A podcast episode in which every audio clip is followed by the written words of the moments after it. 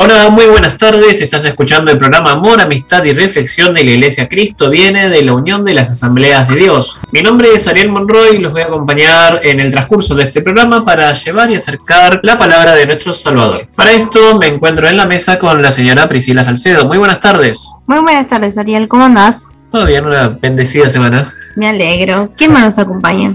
Nos acompaña en la mesa la señorita Micol Salcedo. Muy buenas tardes, Mico. Muy buenas tardes. ¿Cómo vinieron hoy para el programa? Muy bien, con muchas ansias de, de- de esperar y bueno, de, de arrancar un nuevo programa para seguir compartiendo la palabra del Señor. Qué bueno, me alegro. Bueno, en la mesa nos acompaña también el pastor Ramón Argañarás. Muy buenas tardes, pastor. ¿Cómo están? Buenas tardes, los saludo con la paz del Señor. Esperamos que tengamos un buen programa también en esta hora. Así es, esperemos que así sea. Y que también le, le sirva de, de escuchar y bueno, de, de compenetrarse también un poco más con la palabra del Señor, que bueno, tanta falta hace hoy en día. Bueno, ¿sobre qué vamos a hablar el día de hoy? Bueno, el día de hoy vamos a hablar sobre eh, la iglesia, ¿no? Eh, cómo es vista la iglesia eh, de manera social y vamos a ir al punto de por qué hay tanta deserción de la fe, ¿no? Bueno, parece un tema muy interesante. Eh, vamos a recordarles una vez más las vías de contacto para todos aquellos que se quieran comunicar con el pastor. Lo pueden hacer al número 11 51 245 270. 11 51 245 270. El número de la iglesia es 11 23 93 7107. 11 23 93 7107. Bueno, también nos pueden escuchar en Spotify como Amor, Amistad y Reflexión y nos pueden también encontrar en Facebook como Iglesia Cristo Viene de la Unión de las Asambleas de Dios. Recuerden que tenemos una casilla de Gmail que también se pueden comunicar a través de allí, es iglesiauad.belarga.gmail.com También tenemos el canal personal de YouTube del pastor donde él sube las predicaciones que es Pastor Ramón Argañeras, UAD Banfield, y también pueden encontrar los programas que vamos emitiendo en el canal personal de nuestro conductor, que es Ariel Monroy. Recuerden que este programa se estrena todos los días sábados de 15 a 16 horas a través de Radio Cristiana Convicción y se repite nuevamente los días miércoles en el mismo horario. Vamos a arrancar con el programa, vamos a empezar con una canción de Roberto Orellana que se llama Creyendo en ti.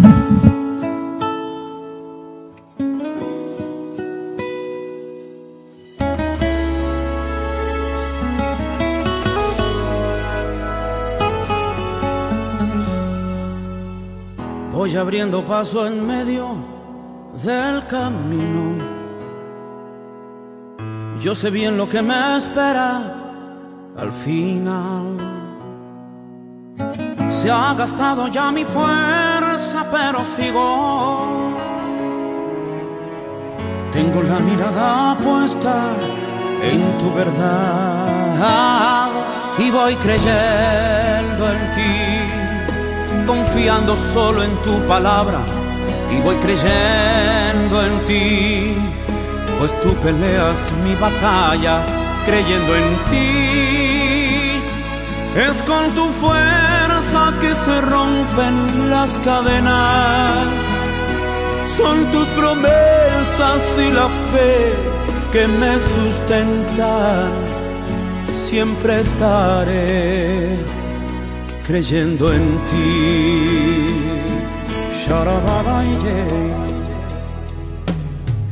Voy abriendo paso en medio del camino. No hay montaña que me pueda detener. Tú vas derribando enfrente mi enemigo. Sigo con mi frente erguida y cantaré.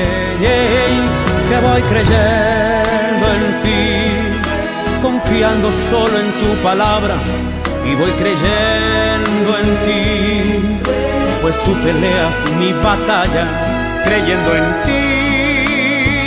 Es con tu fuerza que se rompen las cadenas, son tus promesas y la fe que me sustentan, siempre estaré oh, creyendo en ti.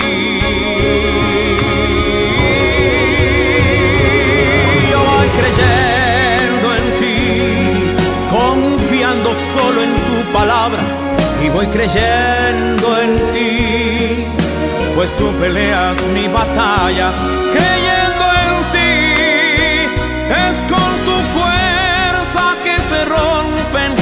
Cadenas. Son tus promesas y la fe que me sustentan. Siempre estaré creyendo en ti. Y voy creyendo en ti, confiando solo en tu palabra.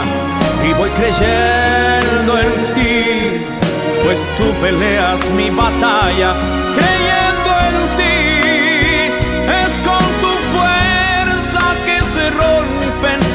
Cadenas.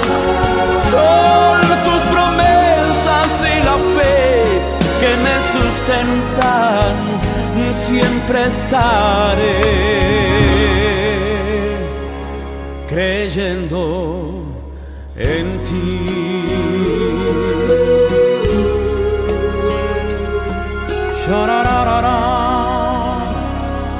Creyendo Estábamos escuchando de Roberto Orellana la canción Creyendo en ti y vamos a empezar a debatir acerca de este tema de la, de la iglesia, por qué hay tanta deserción. Pero para esto vamos a empezar primeramente por qué es la iglesia, ¿no? ¿Cuál es la visión general que tiene la, la sociedad primeramente acerca de la iglesia? Bueno, eh, culturalmente se entiende que la iglesia es un lugar físico donde se rinde culto religioso de manera pública. Cada edificio con estas funciones recibe la misma denominación, un sitio donde se reúnen los fieles. Según la religión que a lo cual se le rinde culto, hay variantes tanto jerárquicas como arquitectónicas, habiendo incluso edificios colosales. Por otro lado, la iglesia también se entiende como una institución que según el país tiene o no injerencia a nivel político. Históricamente, las iglesias también fueron lugares de asamblea para tomar decisiones. Pero, ¿qué nos dice la Biblia respecto a la iglesia, no? Bueno, en Hechos, capítulo 7, el versículo 38, es donde vemos por primera vez un concepto de la iglesia, que dice, este es aquel Moisés que estuvo en la congregación en el desierto con el ángel que le hablaba en el monte Sinaí y con nuestros padres, y que recibió palabras de vida que darnos.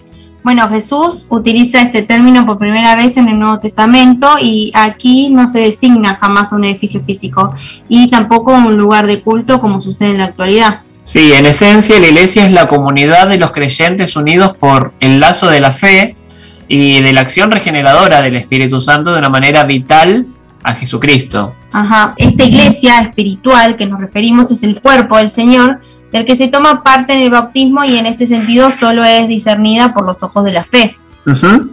En Primera de Corintios, en capítulo 12, versículo 13, vemos, porque por un solo espíritu fuimos todos bautizados en un cuerpo, sean judíos o griegos, sean esclavos o libres, y a todos se nos dio de beber de un mismo espíritu. La iglesia es universal por cuanto todos los hijos de todos los países y procedencias forman parte de ella, comprendiendo también a los rescatados ya recogidos en el Señor. En Hebreos capítulo 12, desde el versículo 22 al 23, nos dice, sino que os habéis acercado al monte Sión, a la ciudad del Dios vivo, Jerusalén la celestial, a la compañía de muchos millares de ángeles, a la congregación de los primogénitos que están inscriptos en los cielos, a Dios el juez de todos, a los espíritus de los justos hechos perfectos.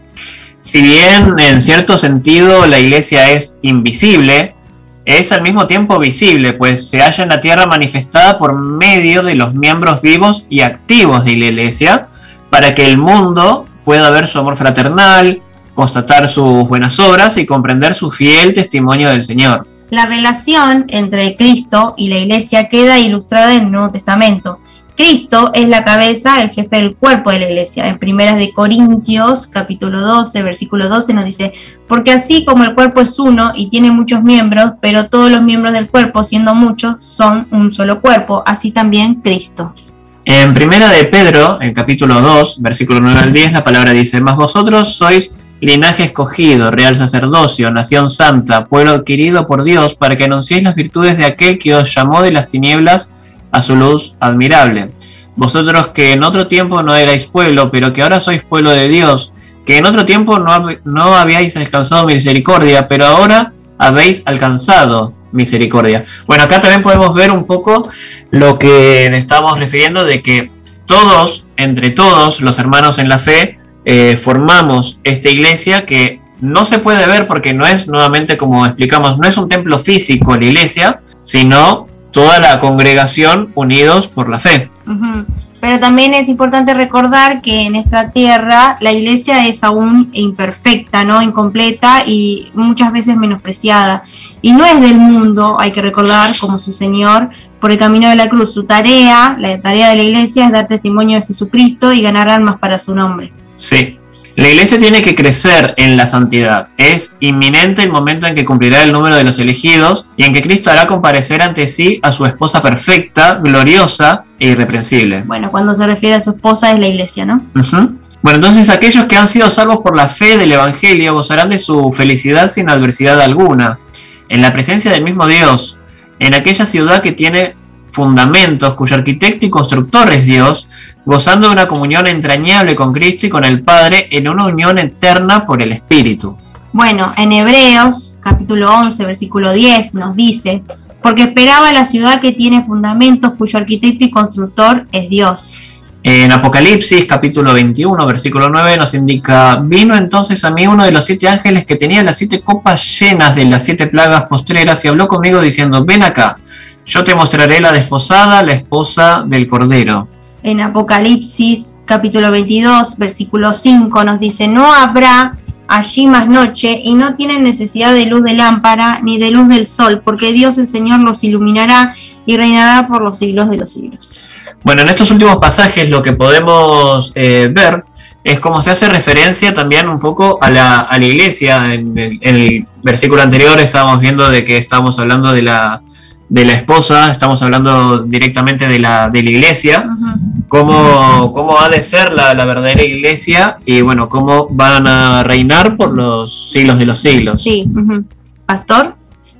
Interesante lo que oímos sobre algunas definiciones que es la iglesia. La Biblia constantemente nos habla de esta hermosa realidad y es la iglesia la que realmente transmite la gloria del cielo, el poder del Señor y nos hace ver que todavía Dios está interesado en redimir a la humanidad. De hecho, siempre hablamos, hay un programa que se llama Programa Divino de Redención y se manifiesta a través de la iglesia, de esa iglesia que, como bien se expresó, Cristo es la cabeza y el Espíritu Santo aporta los nutrientes necesarios para que ese cuerpo bendito funcione como tal. Un secreto revelado en la Escritura, en la iglesia del Señor, o también llamada la congregación de los primogénitos o justos, o la iglesia del Dios viviente, está el remanente fiel de Dios, compuesto precisamente por todos aquellos que fueron comprados, lavados, purificados con la sangre del Cordero de Dios. Y de hecho es de vital importancia entender si estoy o no dentro de la iglesia porque eso marca un sentido de responsabilidad y bien podemos ir adelantando. Quien realmente sabe que es de Dios y está en Dios, es imposible que lo deje. Amén. Bueno, eh, continuamos, terminamos este primer bloque, pero quédense porque todavía falta más para discernir sobre la iglesia. Pero antes vamos a escuchar una canción de Ava Padre de Montesano con Oasis.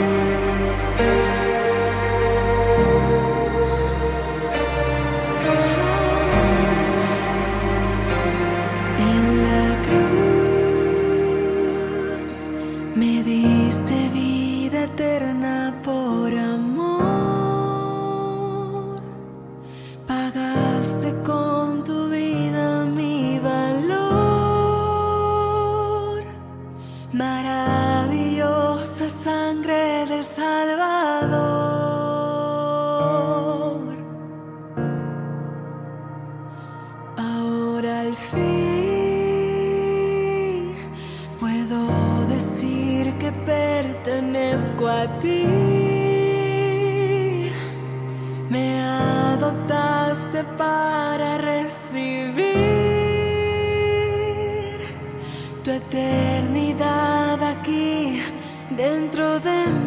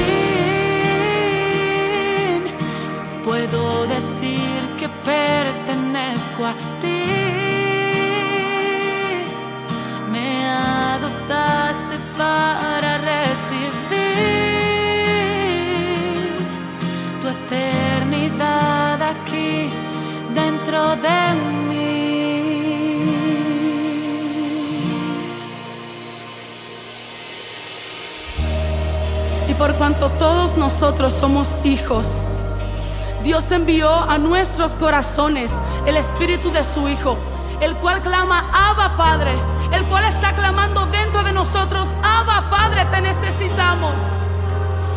Por eso ya ninguno de nosotros somos esclavos. Y si no somos esclavos es porque somos hijos de Dios.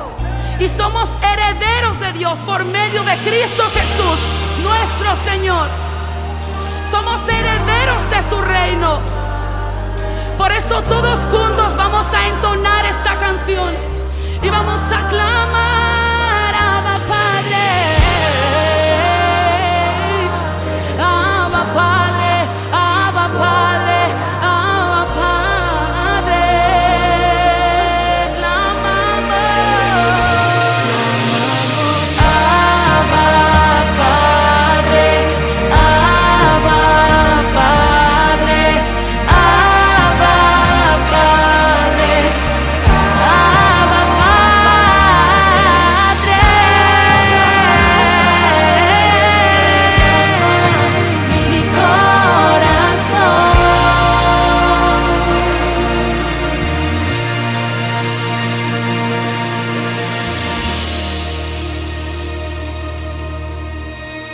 Estamos escuchando de Montesanto con Oasis la canción Aba Padre y vamos a continuar con nuestro programa eh, debatiendo acerca de por qué hay tanta diserción de la iglesia ahora que ya debatimos qué es la iglesia tanto como para la sociedad como para la Biblia. Nico, Sí, las razones por las cuales muchas personas dejan de congregarse en una iglesia y por consiguiente también de servir al Señor varían.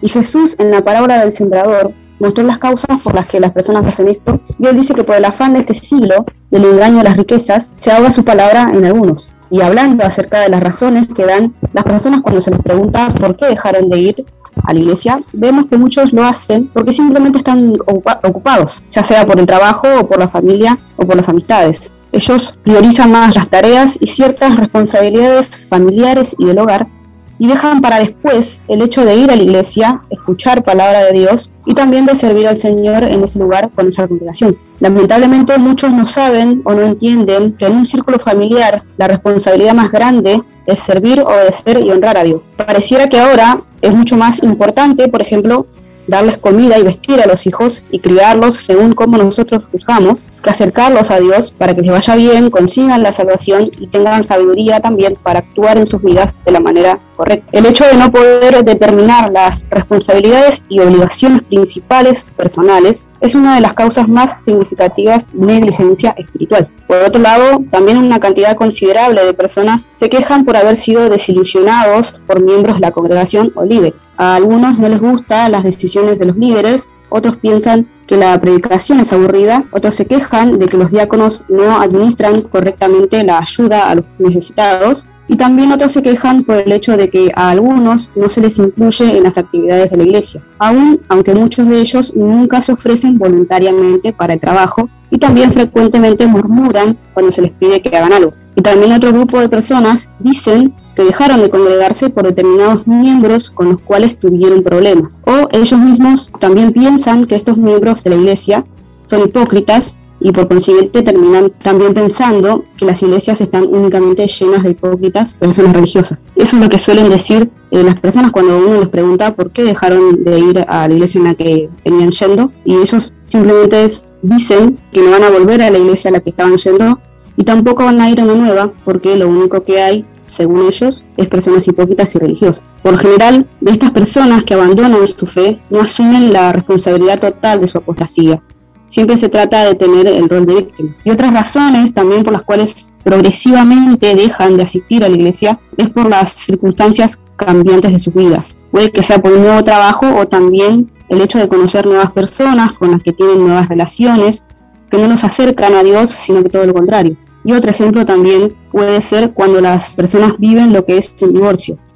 Él o ella puede sentir culpa debido a que su matrimonio no funcionó y puede llegar a sumergirse en la vergüenza, ya que parece que otras familias en la iglesia son estables. Por otro lado, también el cambio de trabajo y lugar en donde vivir para algunos trae como resultado que no se congreguen en una iglesia como lo venían haciendo antes. Y también la apostasía de muchas personas vienen a causa de pastores que en vez de enseñar la palabra de Dios sin sacar ni agregar nada, con el tiempo, dentro de la iglesia misma, van estableciendo doctrinas falsas que los miembros también creen. En la Biblia podemos ver que Dios nos advierte acerca de estos falsos maestros. Un ejemplo de ellos es Arrio. Él era un sacerdote cristiano de Alejandría que negó la Trinidad y presentó lo que pareció ser en la superficie una diferencia insignificante entre el Padre y el Hijo. Él argumentó que Jesús no era como el Padre, pero que sí era similar a él. Su posición era que el Padre existió antes que el Hijo, y hubo un tiempo cuando el Hijo no existía,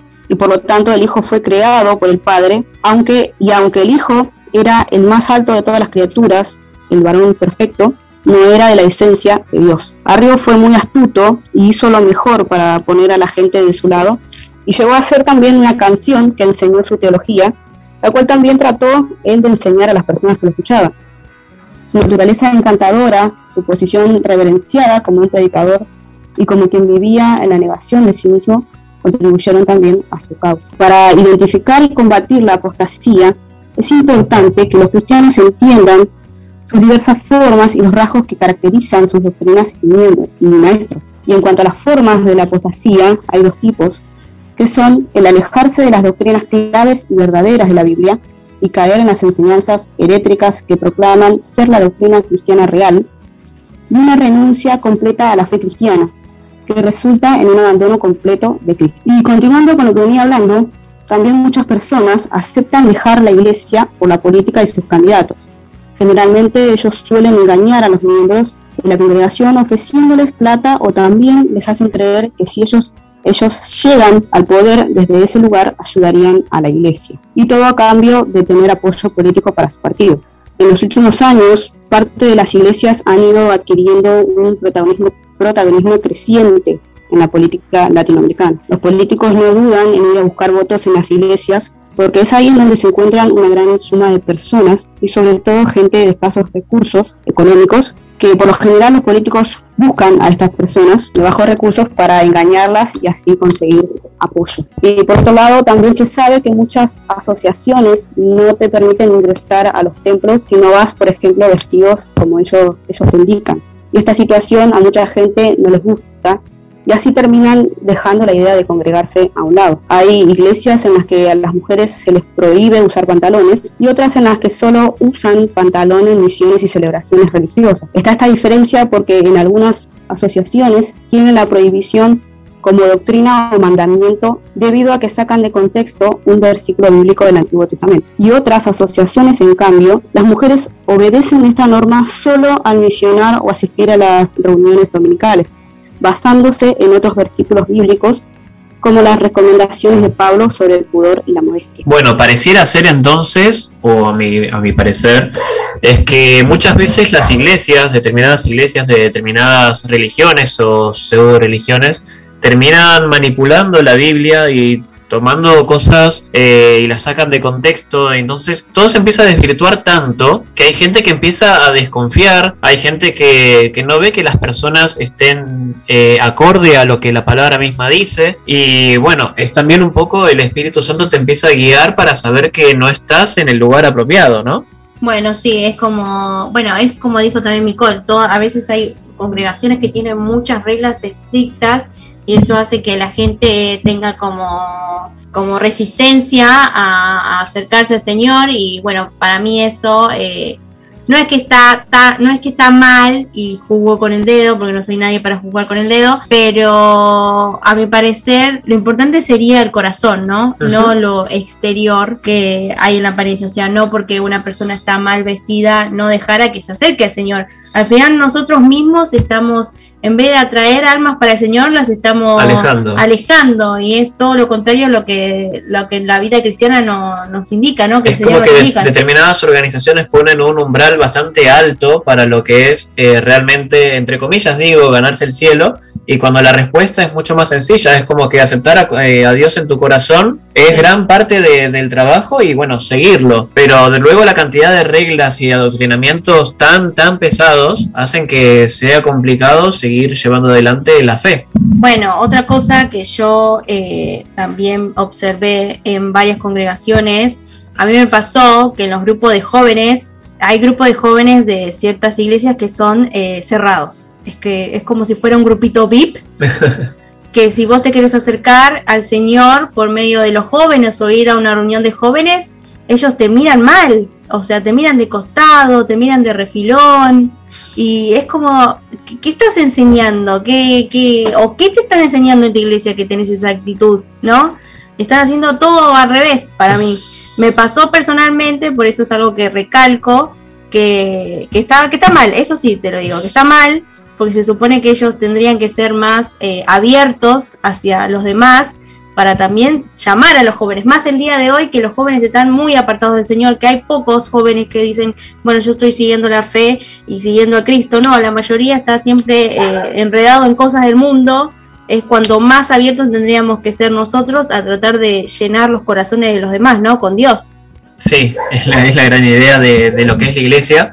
Pero bueno, nuevamente, al manipularse mal tanto la palabra como la propia institución de la iglesia, empiezan a suceder estas cosas. Pastor, Sí, también hay que ver el ceremonial que se desarrolla en el culto. Supuestamente la Biblia enseña si está el Espíritu de Dios hay libertad. Y lo primero es expresar gratitud, alabanza y adoración con la ayuda del Espíritu Santo de Dios. Pero cuando digo ceremonial, por ejemplo, hay iglesias donde tiene que reinar un silencio absoluto, porque si no, estás en pecado.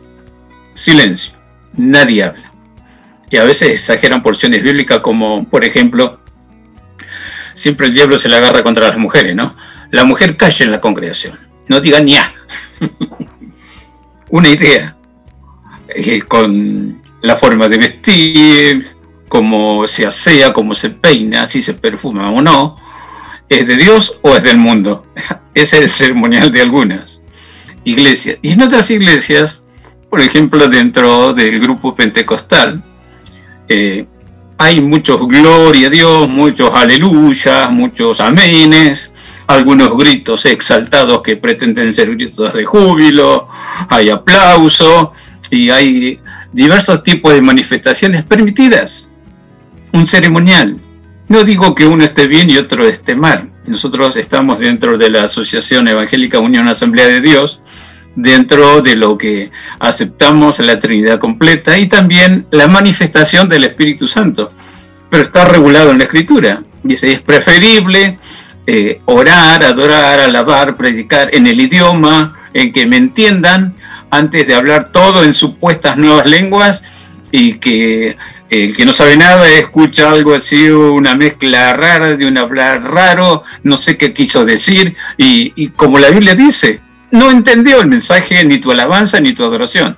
Por eso es mejor hablar dos o tres palabras entendibles y que la gente sepa, se está adorando a Dios, se está brindando culto a Dios, y no confundirlo, porque al fin y al cabo toda confusión es negocio del adversario.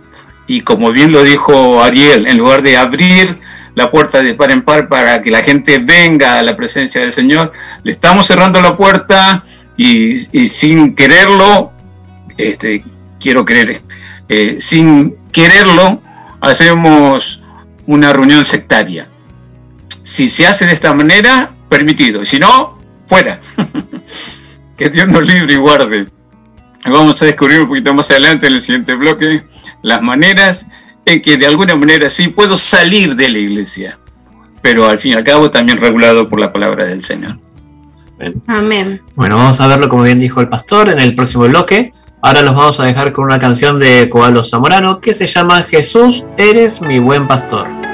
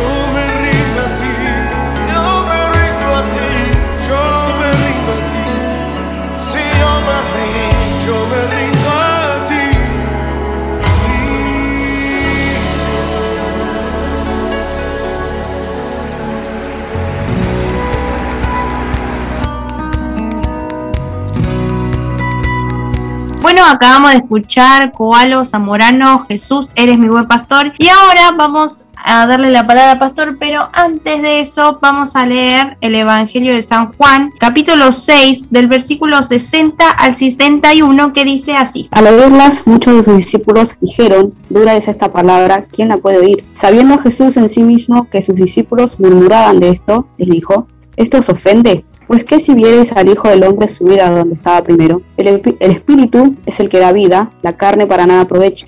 Las palabras que yo os he hablado son espíritu y son verdad, pero hay algunos de vosotros que no creen, porque Jesús sabía desde el principio quiénes eran los que no creían y quiénes le había de entregar. Y dijo, por eso os he dicho que ninguno puede venir a mí si no le fuere dado por el Padre. Desde entonces muchos de sus discípulos volvieron atrás y ya no andaban con él. Dijo entonces Jesús a los doce, ¿quieres acaso iros también vosotros? Les respondió Simón Pedro, Señor, ¿a, quién iremos? Tú tienes palabras de vida eterna, y nosotros hemos creído y conocemos que tú eres el Cristo, el Hijo de Dios, del Dios viviente. Jesús le respondió, ¿no os he escogido yo a vosotros los doce? ¿Y uno de vosotros es el diablo? Hablaba de Judas Iscariote, hijo de Simón, porque este era el que le iba a entregar y era uno de los doce. Fuerte las palabras de Jesús frente a un pensamiento que se generó en la gente que había comido gratis por un milagro de multiplicación de alimentos. Cuando Jesús les habla que hay que aprender a trabajar también no solamente por la comida que perece, sino también por la comida que da vida eterna. Trabajo espiritual también hay que incorporar, hay que saber a ciencia cierta repartir o administrar el tiempo de vida. Y eso significa acordarse de lo espiritual, de lo que genera vida. Bueno, algunos no, interesados en la temática del trabajo espiritual, dice, muchos de sus discípulos se, le dieron la espalda, se fueron. Cuando los discípulos que rodeaban a Jesús notan esto, la lectura simplemente dice, Jesús, mira, se van. Jesús les convida a alguien que ningún predicador quiere tocar. ¿Quieren irse ustedes también? Tienen la libertad. Se sigue a Dios voluntariamente y de corazón. No por lo que me puede dar. Si no, estoy buscando mal. Estoy tratando de ser pseudo evangélico. Porque bien lo dice la palabra que para muchos es palabra hiriente de Jesús. Si se quieren ir, muchachos, váyanse. Y luego Jesús dice, los que se van, me dejan a mí, se van de mí, de mi presencia. ¿Qué hablamos al principio de la iglesia de Dios? ¿Quién es la cabeza? Jesús. Y quien está dentro de la iglesia entenderá que es parte del remanente fiel de Dios y sabrá por el mismo Espíritu de Dios sentido de pertenencia para glorificarle correspondiendo, aunque sea en algo, a tanto que recibo de Dios. Entonces, más allá de lo interesante que escuchamos en la ponencia del por qué la gente se va de la iglesia, aquí la realidad está marcada con la presencia de Jesús y mi continua relación con Él, si quiero seguir siendo de Jesús o no. No importa las razones que se presenten, porque hay otras razones en las cuales uno no abandona la iglesia, pero puede abandonar la congregación a la que pertenece. Y se puede salir y se sale como Dios lo ordena en la palabra, en paz y en comunión con los hermanos. No me voy porque no quiero verle la cara, porque esta triste situación se da en muchas congregaciones. Y si uno se va mal, y bueno, te puedo contar, el sábado pasado, antes de la reunión, antes que vinieran los hermanos, apareció alguien que lo veo este, pispeando a ver quién estaba adentro y le digo, pasa, pasa. Cuando pasa, este, encendí la luz porque recién había llegado, encendí la luz y lo reconozco. Le digo, uh, perdido. Apareciste, ¿qué te pasó tanto tiempo? Cállese, pastor, dice, vine tantas veces a la iglesia y la encontré cerrada. Y pero te olvidaste de que la iglesia estaba cerrada casi dos años por el tema de la pandemia. Recién ahora es la tercera reunión presencial que tengo. Dice, sí, evidentemente este, me olvidé. pero desesperado, quería volver a congregarme, quería hablar con usted. Y yo le digo, mira, siempre me quedó la duda, ¿qué pasó? ¿Por qué te fuiste? ¿Algún hermano te hizo un problema? ¿Te peleaste con algún hermano? ¿No te gustó algo que yo prediqué, que te hablé? Y me dice, no, no, no, no, no, nada de eso. Pero como no podía encontrarlos, me acordé de la iglesia que mi mamá me llevaba cuando era niño, a la escuela dominical. Y volví, me reconcilié con el Señor y estoy allí.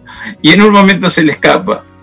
Pero es el pastor de ahí sabía que yo pertenecía a la iglesia Cristo viene. Y me dice así, se le escapa esto. Mi pastor lo quiere conocer. Yo le digo, yo me conozco. yo soy tu pastor. ¿Qué es eso que mi pastor me quiere conocer? Y te digo más, me cansé de buscarte vía internet. Un montón con tu nombre, tu apellido y no eras vos. Y me dice, y no, porque eh, eh, no me gusta internet. Dice, no tengo este, nada en internet, excepto el celular. Bueno, déjame tu celular, por lo menos estamos en contacto. Si quieres, te doy para que te enganches en las reuniones de los miércoles de oración. Sí, sí, por favor te mando los mensajes, los programas de radio que estamos haciendo y quedó reencantado, ¿no? Y él quería que yo recuerde lo siguiente, me fue mal cuando me fui de la iglesia, todo me salió mal, a Dios gracias, todavía conservo el trabajo por misericordia de Dios. Y las pérdidas familiares y no sé qué otro rollo más tendrá porque quedamos que en la siguiente reunión presencial volvía temprano íbamos a charlar largo y entendido mientras limpiamos un poco, preparando el salón, ¿no? Esto, te vas sin pedirle permiso siquiera a Dios. Te fuiste mal. Porque no es que hay otro Dios en otra congregación. No es que hay otro paraíso que otro Dios te puede prometer. No es que hay otro Espíritu Santo para guiarte fuera de la comunión que vos abandonaste. No, un solo Dios, una sola fe, un solo cielo, un solo espíritu. Dice, tengamos todos este sentir, el sentir de la unidad. ¿Qué comienza el sentir de la unidad? En la mismísima oración registrada San Juan capítulo 17. No, a la mañana terminamos eh, de estudiar Juan. No alcanzó para hacer un paneo general y, y remachar algunas enseñanzas, pero ya tienen el ABC los que han participado para seguir indagando. En esa oración, Padre, que sean uno así como tú y yo somos uno. El sentido de pertenencia es el sentido de la unidad espiritual, que nada que ver con el movimiento moderno llamado movimiento renovación carismática que trate de unir a todas las religiones para ser uno. Nada que ver. La verdadera renovación carismática está dada en la unidad que produce el Espíritu Santo de adentro de cada cristiano hacia los demás. No se impone de afuera hacia adentro. El Espíritu de Dios tiene todo bajo control en la vida de cuál ser humano se lo permite. Si yo no se lo permito, entonces yo tengo un problema, no con la congregación en la que pertenezco, menos con el ministerio o el pastor de la congregación. Tengo un problema con Dios. Porque acá Jesús le está diciendo, ¿qué quieren? Criterios humanos como aquellos que se van porque no entienden el tema del trabajo espiritual y de comer el pan de vida. Se van, te dan la espalda Jesús y si quieren ir ustedes, váyanse también. Dios no me necesita con mis caprichos si yo estoy marcando desobediencia, desobediencia continua. Dios me llamó a esta vida para obedecer y ser rociados con su sangre, porque te puedo marcar antes de abrazar esto que es el ministerio cristiano. Dios me mostró qué pasa cuando la gente se va porque sí nomás, sin presentar ninguna razón. Y algunos pierden su salud, como pierden su tiempo y pierden recursos que Dios les supo brindar y quiso multiplicar y quiso darte a conocer la superabundancia de Dios, pero no lo dejaste. Por apresurado o por ignorante, por lo que sea. Abandonaste el sitio de honor que Él te señaló. Y te puedo contar como simple peleas familiares que se arreglan hablando impiden a estos peleados participar o seguir participando en la congregación donde Dios les llevó. Y la excusa es esta, Yo no quiero este, verle la cara a mi hermano, a mi tía, a mi suegra, a mi nuera, a mi primo, porque estoy peleado. Perfecto, te peleaste, arreglate, pero nunca dejes, así como se habla en el, en el sentido criollo, que el diablo meta la cola, que aproveche cualquier ignorancia, cualquier falta de querer arreglar los asuntos malos, que aproveche eso para apartarte del Dios vivo. Satanás ya perdió la gloria, nunca la va a recuperar por ser diablo. El destino de Satanás es la condenación eterna, pero mientras va allá, dice, no voy a sufrir solo, a ver a cuántos arrastro. Y le, le dice claramente, el lago de fuego que arde continuamente está preparado para el diablo, sus ángeles y los que le siguen. Estamos en el mundo, pero no somos del mundo. Somos de Dios. El remanente de Dios. Y lo interesante, Jesús dice, salieron de acá, se fueron, pero dejaron a Jesús. Y dejaron lo que dice ahí el texto que leyó Nicole, de seguir buscando y recibiendo palabra que produce vida eterna o alimento espiritual que el alma necesita y que todo mi ser, el espíritu humano y mi cuerpo también necesita de esa palabra para sustentar lo bello, lo hermoso de cada bendición que Dios nos da. Pero hay algo más. Aparte del Espíritu Santo, primera de Juan nos dice esta realidad que debemos saber con algo con algo que solamente detecta este otro espíritu. A ver, chicos, lean primero de Juan. Sí, primero de Juan, capítulo 2, versículo 18 al 20, la palabra dice, Hijitos, ya es el último tiempo, y según vosotros oísteis que el anticristo viene. Así ahora han surgido muchos anticristos, por esto conocemos que es el último tiempo. Salieron de nosotros, pero no eran de nosotros, porque si hubiesen sido de nosotros habrían permanecido con nosotros pero salieron para que se manifestase que no todos son de nosotros. Pero vosotros tenéis la unción del Santo y conocéis todas las cosas. ¿Qué tenemos nosotros ahora? La unción del Santo. En Juan, que ya lo vimos, claramente Jesús les hizo entender, yo sé a quienes escogí y sé quién es diablo. ¿Cómo? En la congregación de los discípulos estaba Judas desenmascara a Jesús. Judas, que no tiene el Espíritu Santo, tampoco lo va a tener, porque Jesús no tenía necesidad de que nadie le diga algo sobre su prójimo, porque Jesús conocía. Y pasa esto cuando está el Espíritu Santo de Dios. Se sabe lo que somos, no lo que creemos que somos. Yo lo sintetizo así. El Espíritu Santo nos ilumina para saber que tenemos potencial para lo bueno pero lamentablemente para lo malo también. Y hay mucha gente que ni sabe lo que es. Algunos confundidos me dicen, pastor, yo no sé si estoy en la fe. Yo no sé si recibí el Espíritu Santo. ¿eh? Yo no sé si estoy capacitado. Bueno, entonces, primero me estás diciendo no lees la Biblia. Segundo, tienes poco tiempo para Dios.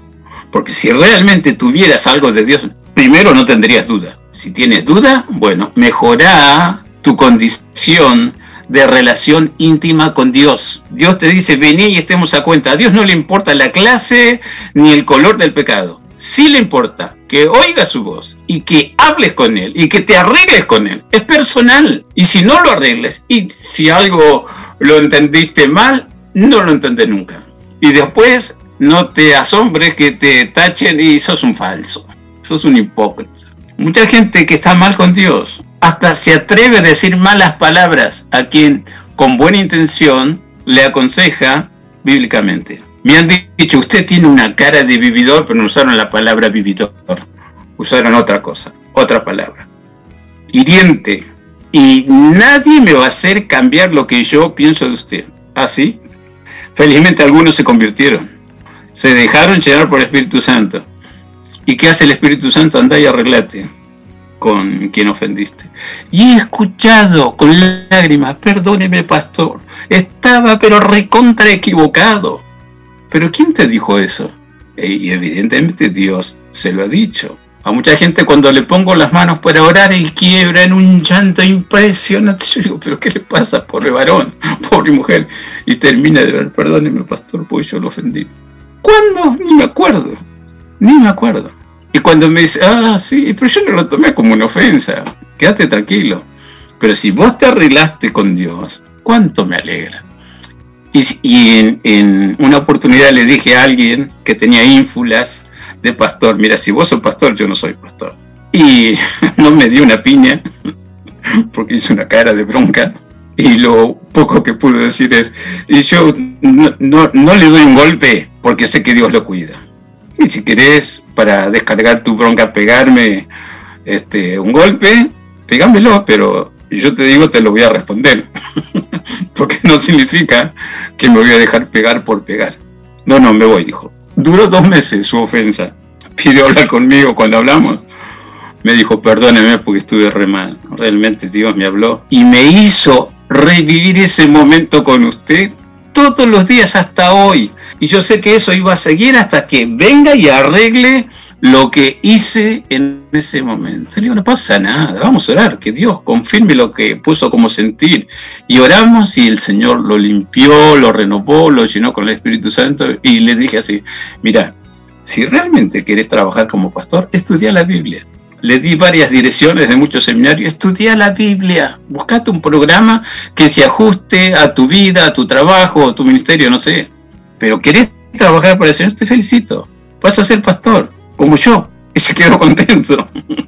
Pero estudia la Biblia y se arregló con el Señor. Después le digo, si querés volver a la casa de donde te fuiste, volvé. Y si no, que Dios te bendiga, que Dios te ayude. No tienes nada conmigo. Lo que supuestamente vos creíste que había, ya el Señor te lo sacó. Estás sano, estás libre. Bueno, él pudo seguir hablando, pero yo te digo, hay gente que no puede seguir hablando, porque Dios le toca las cuerdas vocales por ser un mentiroso, un engañador y un ofensor, y en forma especial a los hijos de Dios. Dios nos guarda mucho más de lo que nosotros entendemos.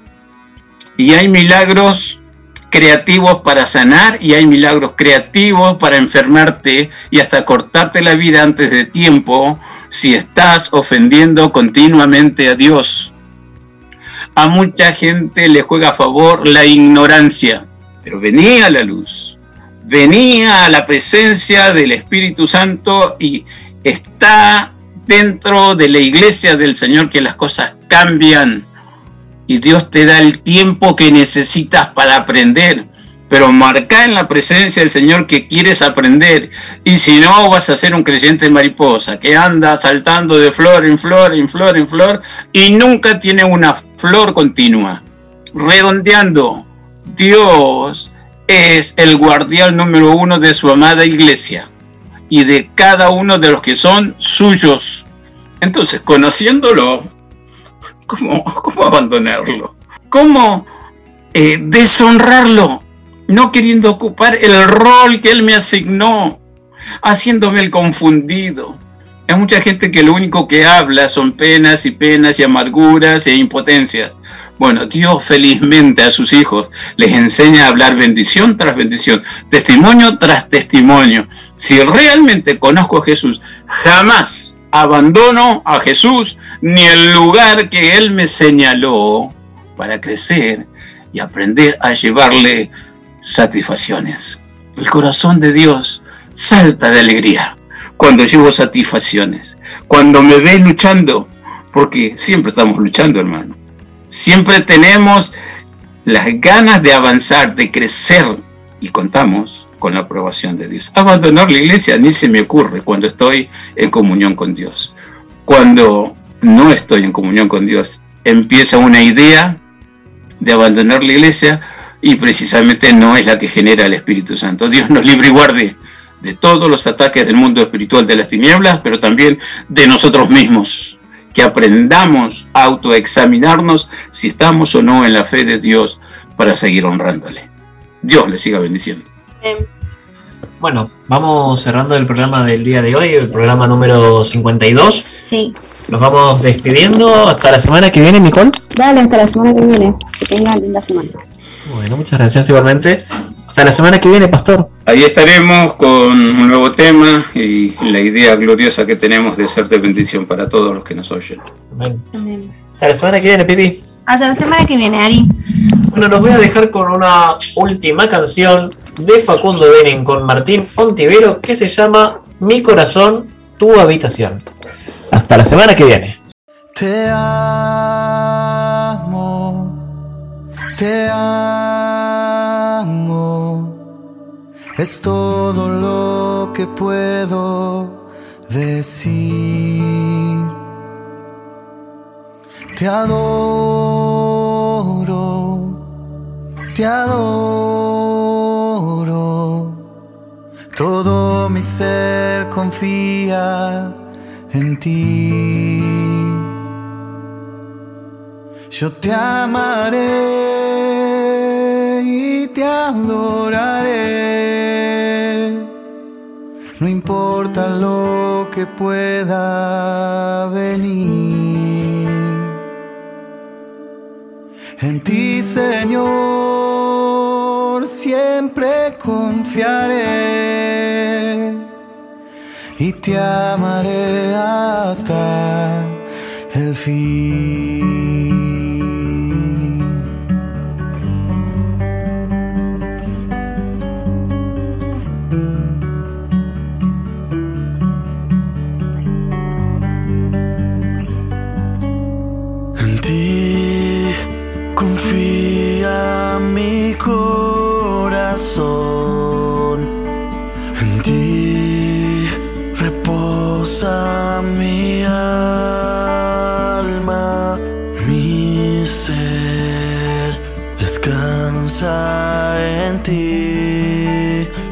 Puedo ser feliz en ti. Confía mi corazón. En ti reposa mi alma, mi ser descansa en ti. Puedo ser feliz.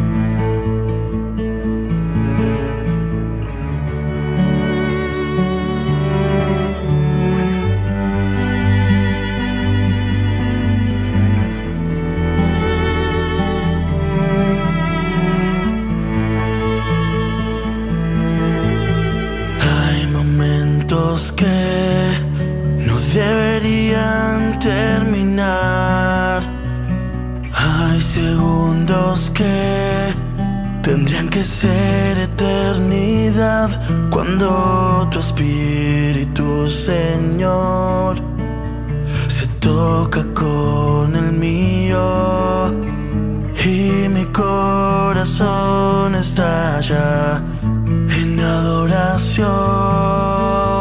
Te amo, mi Señor. Se acaban las palabras, solo me queda mi alma para cantarte. Te adoro, mi Señor. No hay nada alrededor, solo estamos tú y yo. Solo estamos